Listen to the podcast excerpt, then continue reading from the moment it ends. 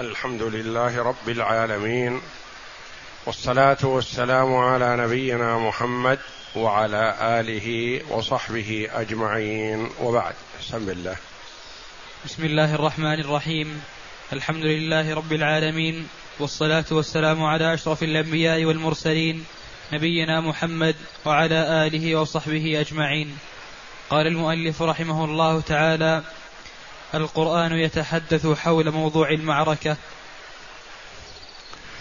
بعدما أنهى المؤلف رحمه الله تعالى الكلام على غزوة بدر الكبرى التي فرق الله جل وعلا بها بين الحق والباطل فأعز أولياءه وخذل أعداءه وأظهر الحق جل وعلا وكمت وكبت الباطل.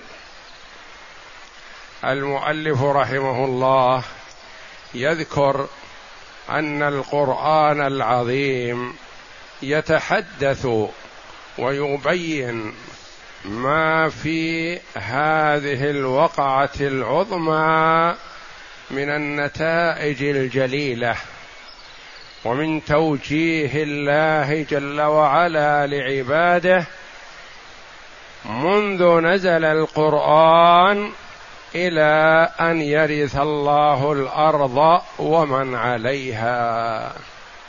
فليس التوجيه للنبي صلى الله عليه وسلم وللصحابة رضي الله عنهم وحدهم بل لعباد الله قاطبة لكل من أطاع الله لكل من اتقى الله أن يعتبر بهذه النتائج ويجعلها نصب عينيه دائما وابدا مقويا لإيمانه بأن الله جل وعلا مع المؤمنين وإن قل عددهم وإن ضعفت عدتهم فالله جل وعلا معهم بنصره وهو جل وعلا قادر على أن يعز أولياءه بدون حرب ولا قتال ولا مبارزة ولكنه جل وعلا يبتلي الناس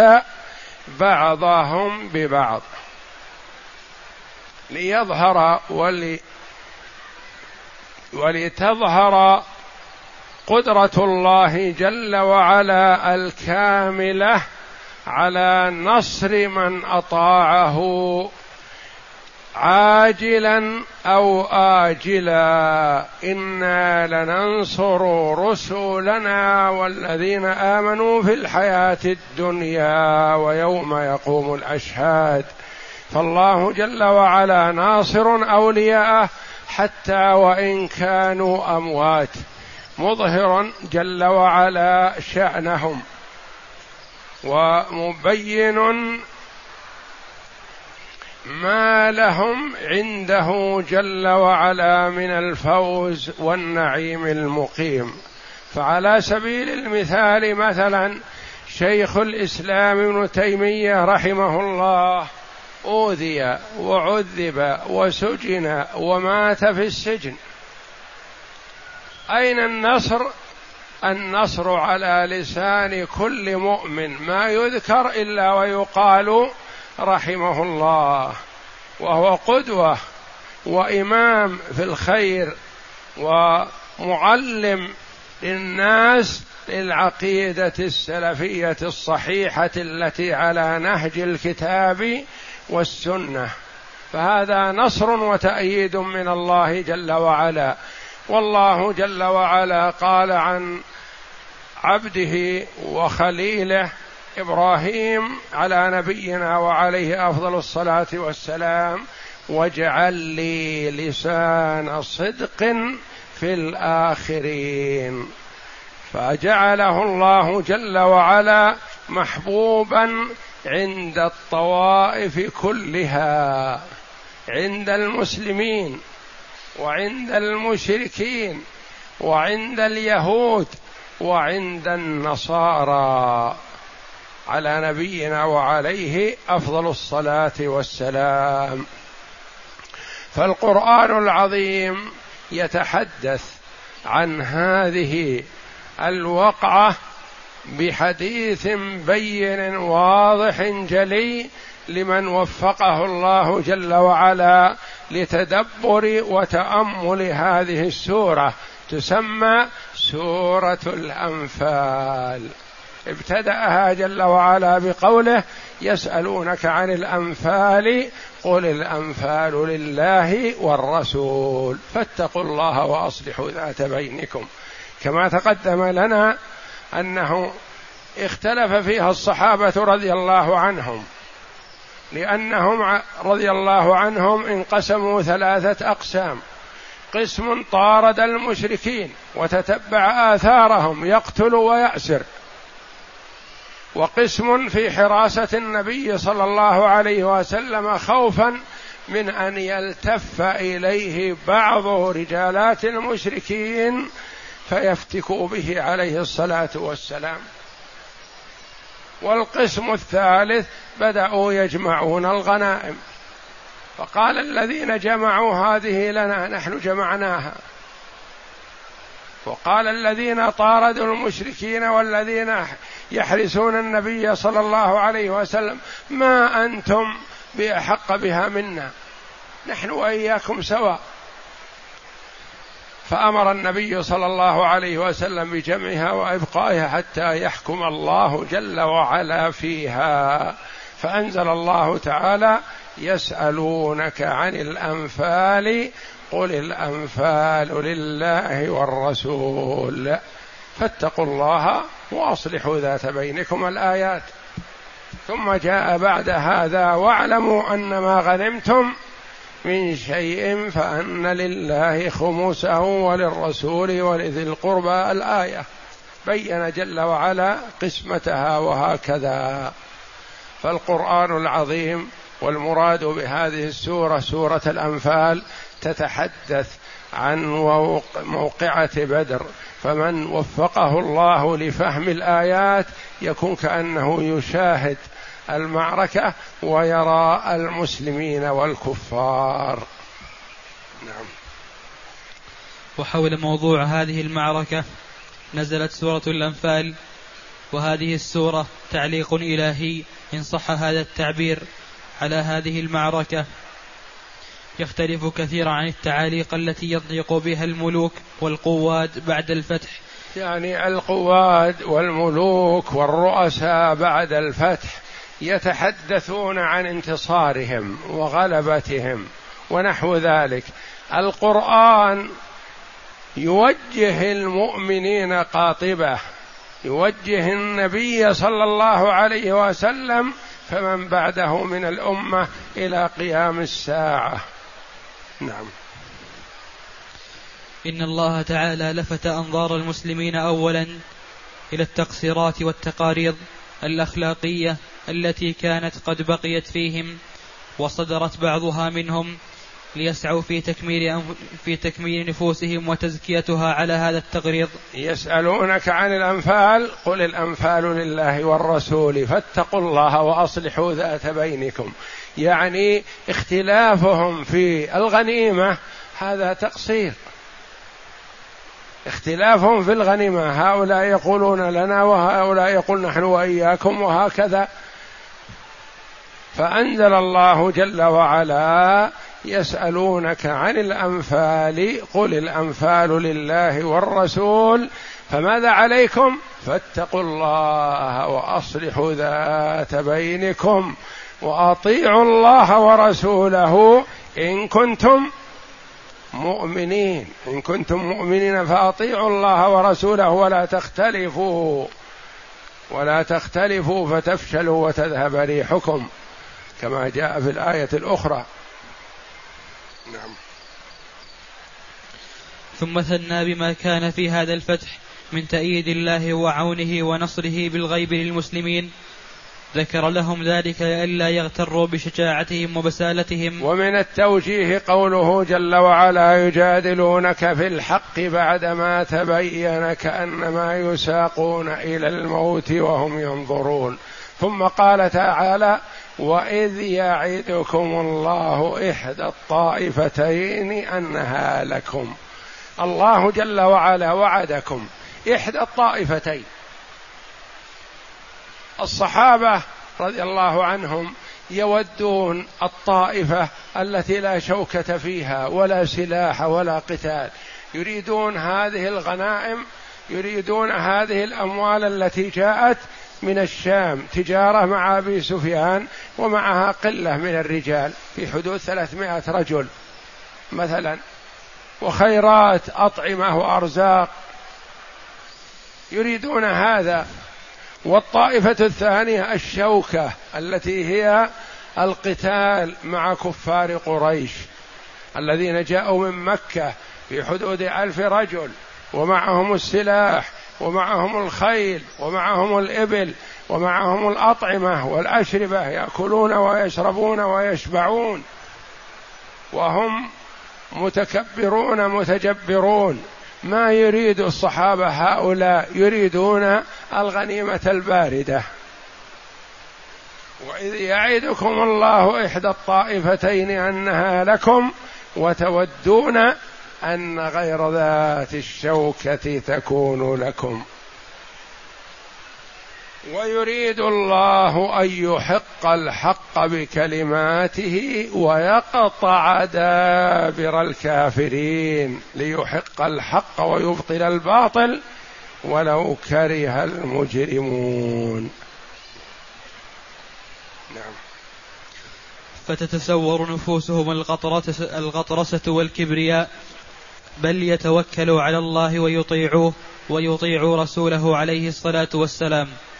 إذ تستغيثون ربكم فاستجاب لكم أني ممدكم بألف من الملائكة مردفين. الرسول عليه الصلاة والسلام يجأر إلى ربه ويضرع إليه يمد يديه إلى ربه يسأله النصر والتأييد. فبشره الله جل وعلا أني ممدكم بألف من الملائكة مردفين. كفار قريش في حدود الألف. وأمد الله رسوله بألف من الملائكة. ويكفي واحد. ويكفي من الله إن هزموا. فينهزموا ولكن الله جل وعلا يظهر لعباده. أرسل لهم ألف من الملائكة والذي يقول لكفار قريش والله ما لمت الناس. رأيت رجالا بيض على خيل ما يقوم لها شيء ما رأى أصحابه ومعارفه الذين يعرفهم هاجروا من مكة إلى المدينة. رأى أناسا لم يعهدهم ولم يرهم. والله ما لمت الناس. ما لمت الناس يعني على انهزامهم ولا أنه قتل صناديدهم وأسر كثير منهم ما لمتهم. ولا هذا نتيجة انهزام منهم وإنما نتيجة أنه جاءهم جيش ما توقعوه. جيش من السماء. إذ تستغيثون ربكم فاستجاب لكم أني ممدكم بألف من الملائكة مردفين. وما جعله الله إلا بشرى ولتطمئن به قلوبكم. هذه بشارة فقط. ولتطمئن به القلوب. وإلا فالحقيقة والواقع وما النصر إلا من عند الله. إن الله عزيز حكيم. النصر من عند الله جل وعلا. ما هم بالملائكة ولا بغيرهم وإنما هو من الله. ثم قال إذ يغشيكم النعاس أمنة منه وينزل عليكم من السماء ماء ليطهركم به. النعاس في الحرب قالوا من الرحمن والنعاس في الصلاة والذكر من الشيطان. لأنه يشغل عن الصلاة. وأما في الحرب فهو من الله لأنه يدل على ثبات القلب وعلى عدم الخوف والوجل وأن الإنسان مطمئن واثق بنصر الله يأخذه النعاس. لكن عند الخوف والوجل ما ينام ولا يتطرق إليه نعاس أو نوم. فهذا دليل الاطمئنان. يغشيكم النعاس أمانة منه ليأمنوا. وينزل عليكم من السماء ماء ليطهركم به. نزل مطر على أهل بدر على المسلمين والكفار. المطر الذي نزل على المسلمين ما ذكره الله جل وعلا في هذه الآيات. ليطهركم به ويذهب عنكم رجز الشيطان وليربط على قلوبكم ويثبت به الأقدام. مطر نزل على الرمل تثبت عليه الأقدام بإذن الله. وأما أولئك فأرضهم طينة. رغوة. نزل عليها المطر فصارت دحض وزلق. ما تثبت عليها القدم. وهي أرض واحدة. لكن هذه طبيعتها كذا وهذه كذا. والمطر الذي نزل على المسلمين خفيف. والمطر الذي نزل على الكفار ثقيل وشديد. أتعبهم وآذاهم. ومطره واحد. لكن الله جل وعلا وجه المطر بأن يكون كذا بالنسبة للمسلمين وكذا بالنسبة للكفار. ثم قال تعالى إذ يوحي ربك إلى الملائكة أني معكم فثبتوا الذين آمنوا. سألقي في قلوب الذين كفروا الرعب. الملائكة تثبت المؤمنين وتشجعهم وتقاتل معهم. وما يلقى في قلوب الكفار ليس ما تستطيعه الملائكة. لأن ما يتصل بالقلب ما يقدر عليه إلا الله جل وعلا.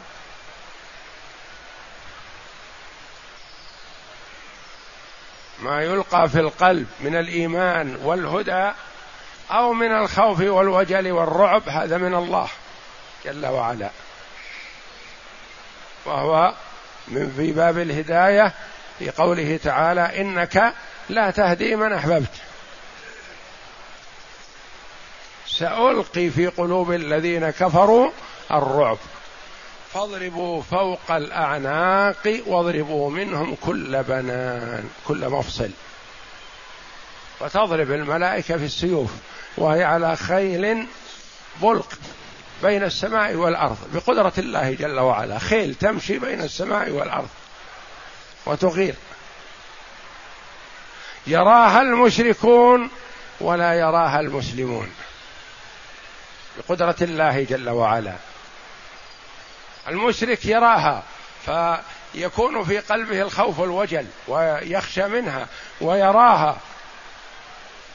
ويلقي الله في قلبه الرعب. المسلمون ما يرونها يرون كأنهم هم يقاتلون وحدهم. لأنهم ربما لو رأوها لاتكلوا عليها أو خافوا منها ونحو ذلك. فالمؤمن ما يرى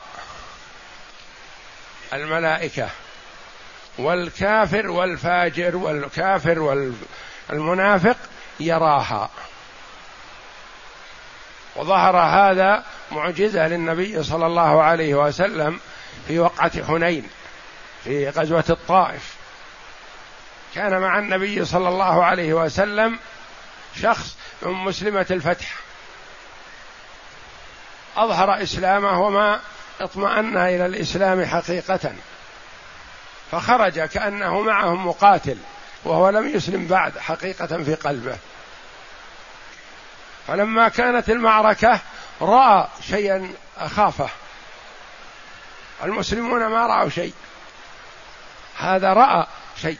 قال له النبي صلى الله عليه وسلم ورأيت؟ قال نعم. فعرف صلى الله عليه وسلم أنه لم يسلم بعد ولم يؤمن. رأى ما يخوفه ويرعبه. فوضع صلى الله عليه وسلم يده على صدره فاطمأن وآمن وأظهر إيمانه حقيقة. بكونه رأى الملائكة تقاتل وتنزل لتؤيد وتثبت المؤمنين عرف النبي صلى الله عليه وسلم أنه لم يسلم حقيقة بعد. فوضع يده على صدره ودعا له فاطمأن وآمن بالله وبرسوله. فالله جل وعلا يري الكفار الملائكة المقاتلة ولا يريهم المؤمنين وهم في الساحة واحدة. هذا مؤمن لا يرى وهذا كافر وفاجر يرى. والله جل وعلا على كل شيء قدير. لما أول ما نزل الوحي على النبي صلى الله عليه وسلم كان يخيفه نوعا ما وكانت عنده خديجة فيقول أرى وهي ما ترى شيء. ما ترى الملك. والنبي صلى الله عليه وسلم يراه. والله جل وعلا على كل شيء قدير.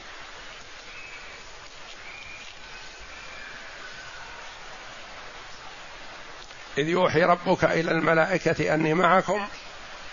فثبتوا الذين آمنوا. سألقي في قلوب الذين كفروا الرعب. فاضربوا فوق الأعناق واضربوا منهم كل بنان. لما يا ربي؟ قال ذلك بأنهم شاقوا الله ورسوله. الله جل وعلا عاقبهم وعذبهم وسلط عليهم وأمر الملائكة بأن تفعل بهم ما تفعل لأنهم هم المعتدون هم الظالمون. ذلك بأنهم شاقوا الله ورسوله. ومن يشاقق الله ورسوله فإن الله شديد العقاب. ذلكم أيها الكفار فذوقوه وأن للكافرين عذاب النار. فوق ما ترون في الدنيا من الهزيمة والقتل أمامكم النار التي وقودها الناس والحجارة. نعم. ثم بين لهم الأهداف والأغراض النبيلة التي خاض من أجلها التي خاض الرسول صلى الله عليه وسلم لأجلها هذه المعركة الدامية الرهيبة ودلهم على الصفات وال... هذا القتال لنصرة دين الله لإظهار الحق وإزهاق الباطل لا لقتل النفوس ولا لجمع الأموال ولا من أجل رياسة ولا من أجل ملك وإنما من أجل أن يعبد الله وحده. هذا هو الهدف الأساسي من هذا القتال. ولهذا قال تعالى يا أيها الذين آمنوا إذا لقيتم الذين كفروا زحفا. الزحف الجيش الهائل الذي يرى كأنه ما يمشي من كثرته كأنه يزحف زحف. من ثقله وعظمته وكثرته لا تبالي بهم. حتى وإن كانوا كذا. يا أيها الذين آمنوا إذا لقيتم الذين كفروا زحفا فلا تولوهم الأدبار. لا تنهزموا. في هذه الساعة الانهزام يعتبر من كبائر الذنوب. التولي يوم الزحف من السبع الموبقات لأنه يبث الرعب في قلوب المسلمين ويوجد الشجاعة والقوة في قلوب الكفار. إذا انهزم يفرح الكفار والمسلمون يتبع بعضهم بعض. إذا انهزم بعضهم. فلقيتم الذين كفروا زحفا فلا تولوهم الأدبار ومن يولهم يومئذ دبره إلا متحرفا لقتال أو متحيزا إلى فئة. يعني ليأتي بسلاح أو ليتقوى بشيء ما أو لينتقل من جبهة إلى جبهة أو من مكان إلى مكان ونحو ذلك. هذا هو ما فيه معذور لأنه أراد التحول من حال إلى حال أحسن. إلا متحرفا لقتال أو متحيزا إلى فئة فقد باء بغضب من الله. هذا الذي يولهم دبره حتى وإن كانوا زحف وإن كانوا كثير. ومأواه جهنم وبئس المصير. توعد الله جل وعلا المسلم إذا فر من الزحف بهذا الوعيد الشديد. ثم قال تعالى فلم تقتلوهم ولكن الله قتلهم. وما رميت يا محمد وما رميت إذ رميت ولكن الله رمى. حفنة من التراب وزعت على ألف مقاتل. من الذي تولاها؟ الله جل وعلا. فلم تقتلوهم أنتم ولكن الله قتلهم. وما رميت إذ رميت أثبت له الرمي.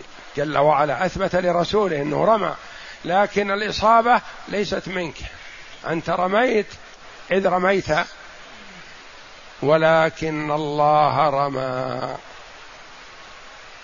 وليبلي المؤمنين منه بلاء حسنا إن الله سميع عليم. ذلكم وأن الله موهن كيد الكافرين.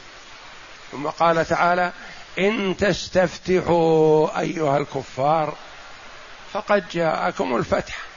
أبو جهل لعنه الله قال اللهم أقطعنا للرحم وأتانا بما لا نعرف وكذا وكذا فأحنه الغداة. فهو أخذ يدعو على من؟ على نفسه.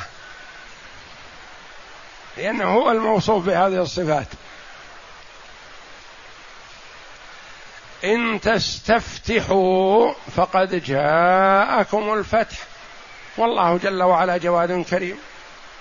وإن تنتهوا فهو خير لكم. لو تبتم ورميتم السلاح بين يدي النبي صلى الله عليه وسلم ما قتلكم وما أسركم وإنما من عليكم. وإن تنتهوا فهو خير لكم. فالله جل وعلا لطيف بعباده يتلطف بهم ويناديهم بالرفق واللين. كما قال تعالى يا أيها الذين آمنوا اتقوا الله وذروا ما بقي من الربا. إن كنتم مؤمنين فإن لم تفعلوا فآذنوا بحرب من الله ورسوله. وإن تبتم فلكم رؤوس أموالكم لا تظلمون ولا تظلمون. إن تبتم من الربا فأنتم انتهيتم من المحاربة. فلكم رؤوس أموالكم لا تظلمون ولا تظلمون. قل للذين كفروا إن ينتهوا يغفر لهم ما قد سلف.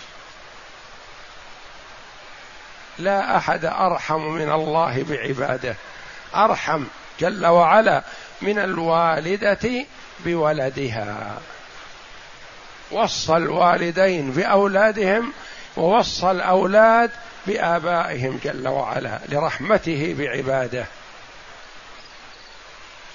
ورحمته جل وعلا بعباده مؤمنهم وكافرهم في الدنيا. والرحمة في الآخرة للمؤمنين خاصة. أما الرحمة في الدنيا فالله جل وعلا رحم بها الخلق كلهم. المؤمن والكافر. أنعم على المؤمن الكافر. وأعطاه الصحة والعافية والمال والولد والجاه وأعطاه أمورا كثيرة وتولاه جل وعلا من حين أن كان جنين في بطن أمه إلى أن كبر وتعاظم وتكبر وطغى والله يتابع عليه النعم.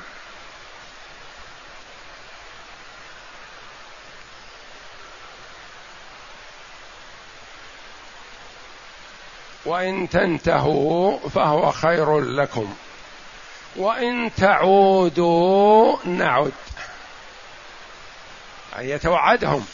لأن أبا سفيان لما انهزم و آه، اجتمع فل كفار قريش في مكة بدأ يتجهز لحرب أخرى. فقال الله جل وعلا متوعدا لهم وإن تعودوا نعد ولن تغني عنكم فئتكم شيئا ولو كثرت. مهما تجمع الأمم وتجمع الناس وتجمع الكفار وتجمع الأموال لا تغني عنكم شيئا. ثم قال تعالى يا أيها الذين آمنوا أطيعوا الله ورسوله. ولا تولوا عنه وأنتم تسمعون ولا تكونوا كالذين قالوا سمعنا وهم لا يسمعون. إن شر الدواب عند الله الصم والبكم الذين لا يعقلون. شر من دب على وجه الأرض الكافر. فهو شر من الحمير وشر من الخنزير وشر من سائر الحيوانات. إن شر الدواب عند الله الصم والبكم. ولو علم الله فيهم خيرا لا أسمعهم. ولو أسمعهم لتولوا. ما قبلوا. ما فيهم خير. لأن الله جل وعلا يعلم ما في قلوبهم. ولو أسمعهم لتولوا وهم معرضون. يا أيها الذين آمنوا استجيبوا لله وللرسول إذا دعاكم لما يحييكم. واعلموا أن الله يحول بين المرء وقلبه وأنه إليه تحشرون. واتقوا فتنة لا تصيبن الذين ظلموا منكم خاصة واعلموا أن الله شديد العقاب. توجيهات عظيمة جليلة القدر من الله جل وعلا. نعم اقرأ. ودلهم على الصفات والأخلاق التي تسببت في الفتوح وفي المعارك. ثم خاطب المشركين والمنافقين واليهود وأسار المعركة. ووعظهم موعظة بليغة تهديهم إلى الاستسلام للحق والتقيد به. وإن تنتهوا فهو خير لكم وإن تعودوا نعود. هذه موعظة. نعم. ثم خاطب المسلمين حول موضوع الغنائم وقنن لهم مبادئ وأسس هذه المسألة. واعلموا أن ما غنمتم من شيء فأن لله خمسه وللرسول ولذي القربى. واليتامى والمساكين وابن السبيل إن كنتم آمنتم بالله وما أنزلنا على عبدنا يوم الفرقان يوم التقى الجمعان. إن كنتم مؤمنين بالله في نصره وتأييده لأوليائه يوم التقى الجيشان غير المتكافئين. ما فيه تكافؤ بين الجيشين. لكن النصر من الله. يعني لو كانوا ألف والآخر ثمانمائة تسعمائة ألف وشيء معا. لكن هذا ثلاثمائة حفاة ما معهم ما يأكلونه. الثلاثة والأربعة يعتقبون على البعير. وأولئك معهم الإبل والخيل والسلاح والطعام والخمر والمغنيات وغير ذلك من متاع الدنيا وما يدل على تجبرهم وتكبرهم وبطرهم كما أقسم أبو جهل لعنه الله والله لا نرجع حتى نريد ماء بدر وننحر الجزر ونشرب الخمر وتغني علينا القيان حتى يتحدث الناس بمقامنا فلا يزالون يهابوننا. هؤلاء يظن يقول حفنة من الناس في ساعة نقضي عليهم. فقضى الله عليه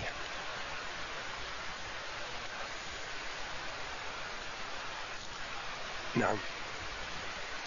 ثم بين وشرع لهم من قوانين الحرب والسلم ما كانت الحاجة تمس إليها بعد دخول الدعوة الإسلامية في هذه المرحلة. حتى تمتاز حروب المسلمين. يا أيها الذين آمنوا إذا لقيتم فئة فاثبتوا. واذكروا الله كثيرا لعلكم تفلحون. واطيعوا الله ورسوله ولا تنازعوا فتفشلوا وتذهب ريحكم. واصبروا إن الله مع الصابرين. ولا تكونوا مثل أولئك الفجرة. ولا تكونوا كالذين خرجوا من ديارهم بطرا. ورئاء الناس. ويصدون عن سبيل الله. والله بما يعملون محيط. وإذ زين لهم الشيطان أعمالهم وقال لا غالب لكم اليوم من الناس وإني جار لكم. إبليس لعنه الله. يقول ما أحد يغلبكم. قالوا نخاف من جماعتك لأنه جاءهم في صورة سراقة بن مالك المدلجي. قلبت أنا أكفلهم. وأكفل لكم أنهم لا يتعرضونكم ونساعدكم فاستقدموا لهؤلاء واقضوا عليهم. وإذ زين لهم الشيطان أعمالهم وقال لا غالب لكم اليوم من الناس وإني جار لكم. فلما تراءت الفئتان نكص على عقبيه. وين يا سراقة؟ أنت متفق مع محمد؟ أنت تسوقنا لتقدمنا إلى محمد. يظن أنه سراقة بن مالك. لا يهمكم يقول أبو جهل لا يهمكم. سراقة خائن خائن. ساقنا هذا المساق ليقدمنا إلى محمد متواطئ مع محمد. فلما تراءت الفئتان نكص على عقبيه وقال إني بريء منكم إني أرى ما لا ترون. إني أخاف الله. وكذب لكنه خاف من ضربة من ملك من الملائكة فيهلك والله شديد العقاب. إذ يقول المنافقون والذين في قلوبهم مرض غر هؤلاء دينهم. المنافقون يتحدثون يقولون هؤلاء محمد وصحبه يذهبون يتقدمون يقاتلون كفار قريش. ومحمد وصحبه قلة وضعاف ولا سلاح معهم ولا عتاد غرهم دينهم. وإلا كفار قريش ما يقوم لهم شيء. يقول المنافقون والذين في قلوبهم مرض غر هؤلاء دينهم. رد الله عليهم بقوله ومن يتوكل على الله فإن الله عزيز قوي حكيم يضع الأشياء مواضعها جل وعلا.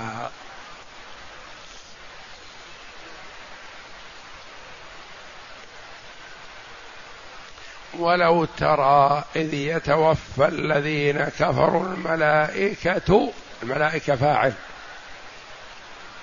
يضربون وجوههم وأدبارهم وذوقوا عذاب الحريق. الملائكة تضرب وجوههم وأدبارهم عند قبض الروح من باب التبكيت ولإذلالهم واحتقارهم لأن الضرب في الوجه فيه شدة الإهانة ثم يليه الضرب في الدبر. يضربون هذين الموضعين للإذلال والاحتقار. يضرب الوجه ويضرب الدبر. إذ يتوفى الملائكة إذ يتوفى الذين كفروا الملائكة الذين كفروا مفعول. إذ يتوفى الذين كفروا الملائكة يضربون وجوههم وأدبارهم وذوقوا عذاب الحريق. ذلك بما قدمت أيديكم وأن الله ليس بظلام للعبيد. هذا فعلكم أنتم بأنفسكم. الله ما ظلمكم ولكن أنتم ظلمتم أنفسكم. ثم مثل جل وعلا هؤلاء الكفار بحالة فرعون وقومه حينما تسلطوا على بني إسرائيل. كدأب آل فرعون والذين من قبلهم. الآيات نعم. حتى تمتاز حروب المسلمين. عن حروب أهل الجاهلية ويقوم لهم التفوق في الأخلاق والقيم والمثل. ويتأكد ويتأكد للدنيا أن الإسلام ليس مجرد وجهة وجهة نظرية بل إنه يثقف أهله عمليا على الأسس والمبادئ التي يدعو إليها. يعني هو يدعو إلى الأخلاق الفاضلة وإلى تقوى الله وإلى الإيمان بالله ورسوله.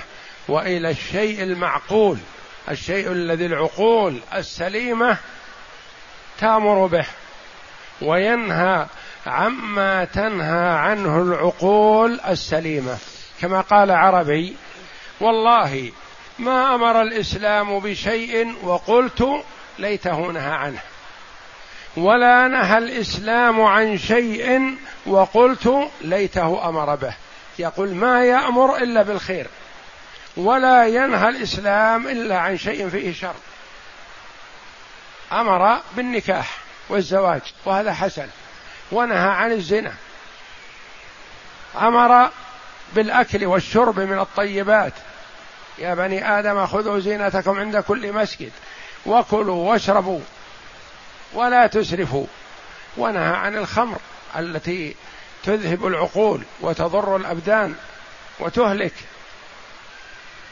لما قيل لسيد قوم وهو كافر ألا تشرب الخمر؟ قال ما يليق بمثلي. أن يصبح سيد القوم ويمسي سفيههم بالنهار آمر وأنهى وأكون لي الإمارة والتوجيه وبالليل يتلاعب بي الأطفال. لا شربت الخمر؟ لأنه إذا شرب الخمر يلعب به الأطفال. يفقد العقل والإدراك ويكون أخس من البهائم. قد يرمي نفسه في مهلكة والبهائم إذا مرت بحفرة تيامنت أو تياسرت عنها. ما توقع نفسها في الحفرة أو في البئر ونحو ذلك. والسكران يقع فيما يقع فيما يبالي ولا يدري عن شيء. ياخذ بيده الصبي السفيه ويسير به حيث شاء. ربما لو اراد ان يفعل به اللواط مكنه من نفسه. وهكذا ما عنده عقل. فنهى الاسلام عن هذا. يقول ما يليق بي أن أصبح سيد القوم وأمسي سفيههم؟ إذا أظلم الليل صرت السفيه. وأنا في النهار آمر ناهي ما يليق. لا أستمر على ما أنا عليه من الرئاسة والسيادة والأمر والنهي. نعم.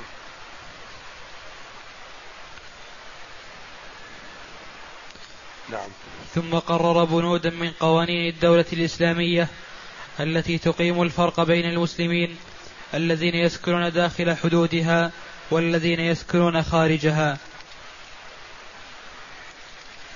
كما قال تعالى في آيات كثيرة يا أيها الذين آمنوا يا أيها النبي حرض المؤمنين على القتال إن يكن منكم عشرون صابرون يغلبوا مئتين وإن يكن منكم مئة يغلبوا ألفا. يعني الواحد من المسلمين يغلب العشرة بإذن الله. ثم ذلك بأنه ما يفر. المسلم الواحد ما يفر عن عشرة. يعني العشرة يقابلون مئة ولا ويحرم عليهم الفرار.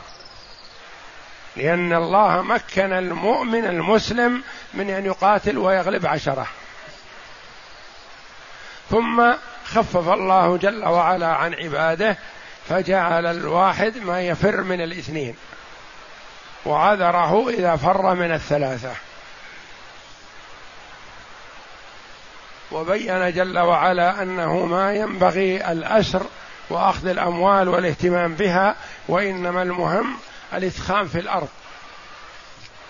كثرة سفك دماء الفجرة الكفار هؤلاء غير صالحين للبقاء.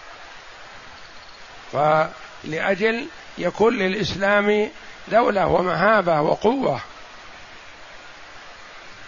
ما كان لنبي أن يكون له أسرى حتى يثخن في الأرض. تريدون عرض الدنيا. وسعد رضي الله عنه سعد بن معاذ الحارس على باب النبي صلى الله عليه وسلم لما رأى الصحابة يأسرون تغير وجهه. فرح بالنصر اولا لكن لما رآهم يربطونهم بالحبال تغير وجهه. فقال له النبي صلى الله عليه وسلم ما لك؟ كأنك تكره ما يفعل القوم وهو يطلع عليهم. قال إي والله يا رسول الله إي والله أكره.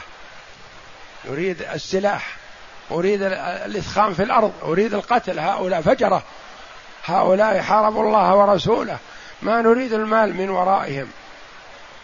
نريد هذه أول معركة تقع بين الإسلام والكفر. وبين المسلمين والكفار أريد إلقاء الرعب في قلوبهم والشدة عليهم ولا نرحمهم.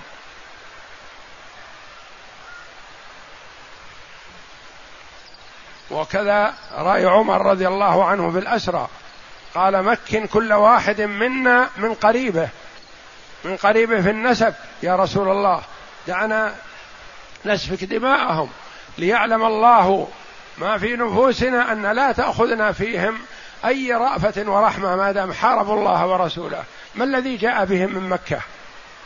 جاءوا لمحاربة النبي صلى الله عليه وسلم والقضاء عليه. نقضي عليهم نحن. مكنا من قتلهم كل واحد منا يقتل قريبه. ليس لهم ذمة ولا عهد. لكن الله جل وعلا أراد لرسوله صلى الله عليه وسلم غير ما هو أحب إليه جل وعلا. نعم. وفي السنة الثانية من الهجرة فرض صيام رمضان وفرضت زكاة الفطر وبينت أنصبة الزكاة الأخرى. يعني في وقعة بدر يعني وقعه بدر في رمضان. وتلك السنة هي أول سنة فرض فيها الصيام. صام المسلمون وافطروا عند قتال الكفار ثم أكملوا صيامهم بعد عودتهم إلى المدينة وعيدوا عيد الفطر وصلوا صلاة العيد شكرا لله جل وعلا. نعم. وفي السنة. وفي السنة الثانية من الهجرة فرض صيام رمضان وفرضت زكاة الفطر وبينت أنصبة الزكاة الأخرى وكانت فريضة زكاة الفطر وتفصيل أنصبة الزكاة الأخرى تخفيفا لكثير من الأوزار التي يعانيها عدد كبير من المهاجرين. يعني جاء النصر والتأييد والتمكين والمال. بفرض الزكاة ووجد التكافل الاجتماعي الغني يجود على الفقير فكل ينعم بالخير.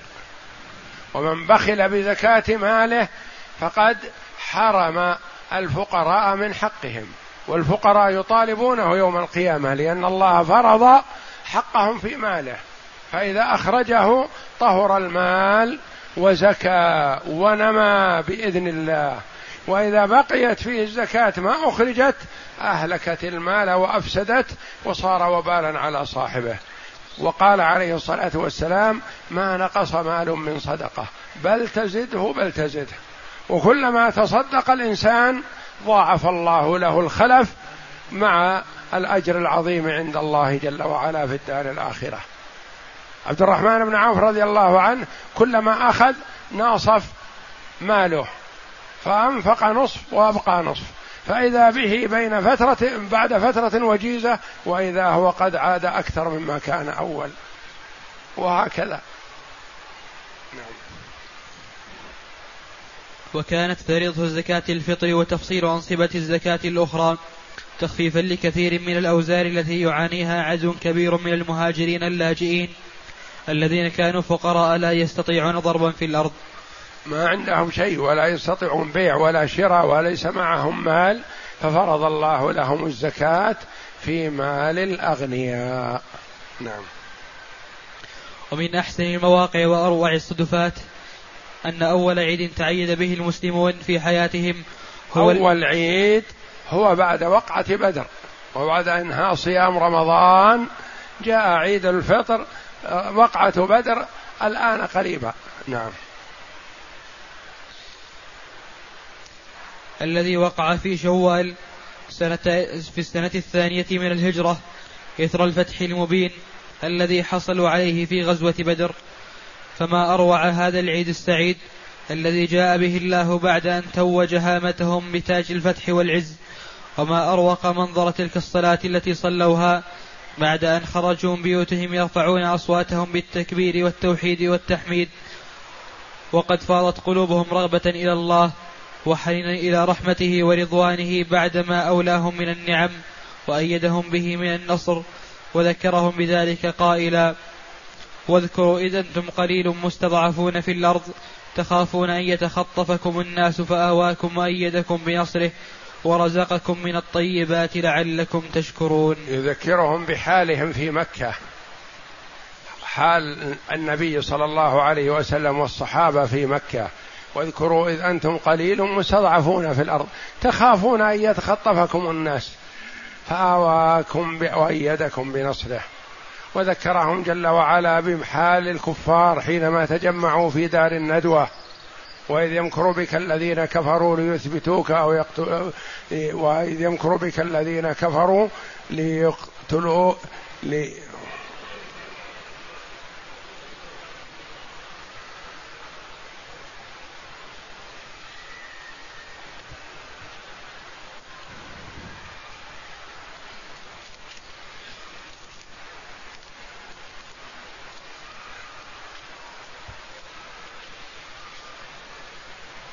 وإذ يمكر بك الذين كفروا ليثبتوك أو يقتلوك أو يخرجوك ويمكرون ويمكر الله. والله خير الماكرين. أوصي الإخوة بتأمل وتدبر هذه السورة العظيمة وتطبيقها على ما فهمنا من هذه الغزوة المباركة. طبقها عليها. وإذ يمكر بك يعني اذكروا حالكم سابقا. اجتمع كفار قريش في دار الندوة لأجل الفتك والقضاء على النبي صلى الله عليه وسلم. والله أعلم. وصلى الله وسلم وبارك على عبده ورسول نبينا محمد وعلى آله وصحبه أجمعين.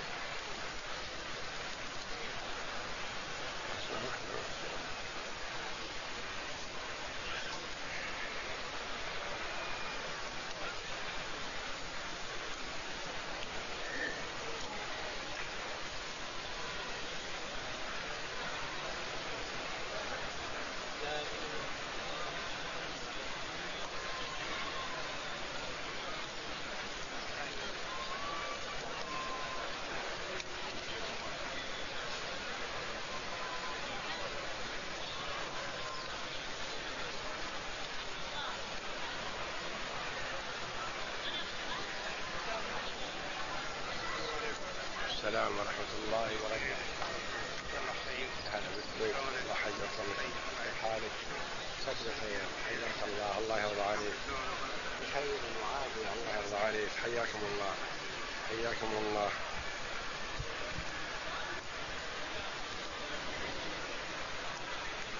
يقول السائل هل يجوز للمسلم أن يقول اللهم إني أسألك بالرسول محمد صلى الله عليه وسلم أو اللهم إني أسألك بجاه النبي صلى الله عليه وسلم. هذا لا يجوز بدلالة فعل الصحابة رضي الله عنهم. فهم يطلبون من النبي صلى الله عليه وسلم حال حياته أن يدعو لهم ويستنصر لهم. فلما مات صلى الله عليه وسلم ما سألوا الله بجاهه. وإن كان جاه النبي صلى الله عليه وسلم عند الله عظيم لكن جاهه له. ما المناسبة بأن تسأل الله بجاهه؟ اسأل الله جل وعلا بعملك الصالح بالشيء الذي تقربه إلى الله جل وعلا. توسل إلى الله جل وعلا به. يعني تقرب إلى الله بالأعمال الصالحة. واسأل الله ما أحببت. فلا يجوز السؤال بجاه النبي صلى الله عليه وسلم ولا بجاه غيره من الصحابة رضي الله عنهم. وإنما تسأل الله بمتابعتك لمحمد صلى الله عليه وسلم. وبحبك لصحابة رسول الله صلى الله عليه وسلم.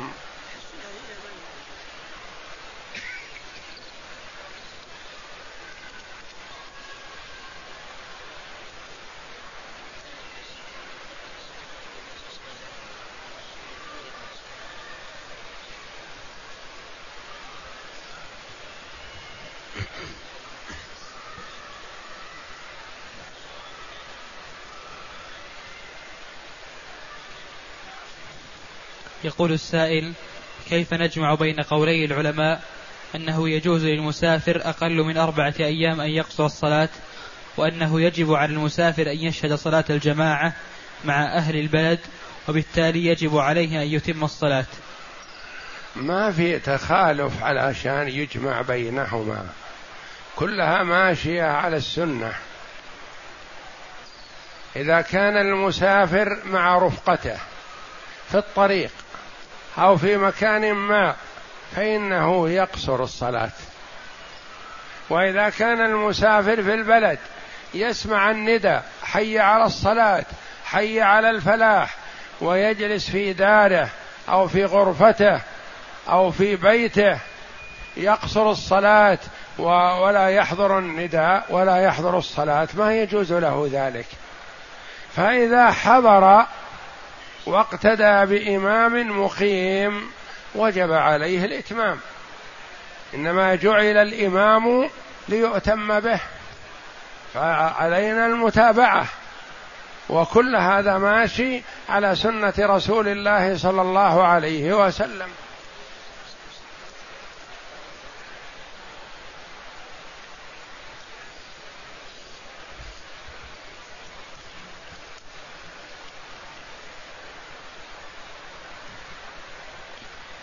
يقول السائل كلمة رضي الله عنه تطلق, تطلق على غير الصحابة أم لا؟ يجوز أن تطلق على غير الصحابة رضي الله عنهم لكن على لا على سبيل إفراده أو توحيده بهذا. و إطلاقها على الصحابة من قوله تعالى لقد رضي الله عن المؤمنين إذ يبايعونك تحت الشجرة فدرج العلماء رحمهم الله على أنه يقال للصحابة رضي الله عنهم ويقال لمن بعدهم من التابعين ومن بعدهم رحمه الله يدعى له بالمغفرة والرحمة.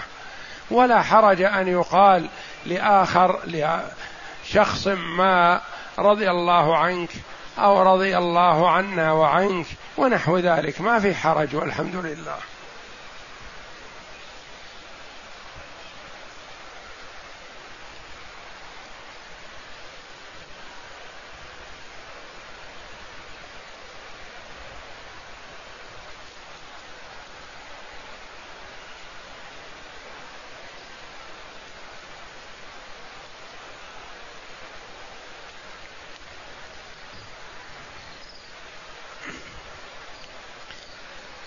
يقول السائل هل صحيح الهرولة السريعة جدا في السعي بين الخط الأخضر؟ نعم يستحب السعي يعني الإسراع والهرولة. يستحب هذا استحبابا للرجال دون النساء. النساء ما يشرع لهن الرمل في الطواف ولا السعي الشديد في السعي وإنما هذا مسنون في حق الرجال وكان ما بين الميلين الأخضرين كان بطن الوادي سابقا. فشرع النبي صلى الله عليه وسلم فيه السعي الشديد.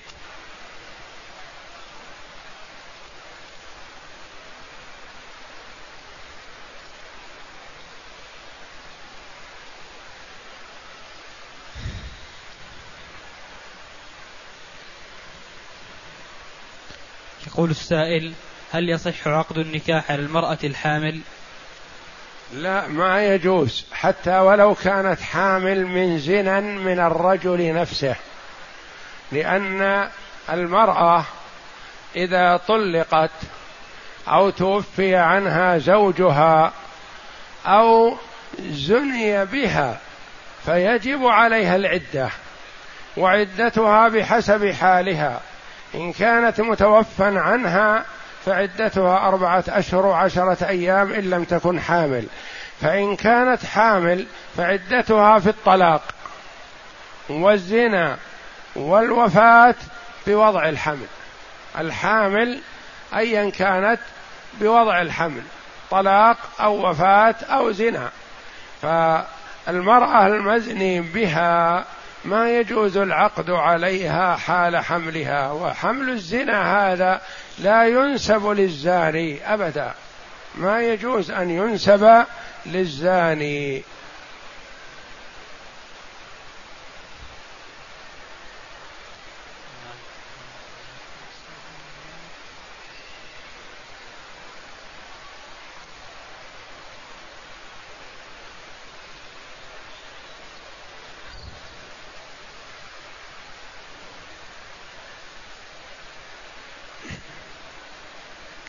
يقول السائل إذا لم أصلي صلاة الضحى في البيت فهل يصح أن أصليها يوم الجمعة في المسجد بدلا من تحية المسجد؟ تصليها في أي مكان.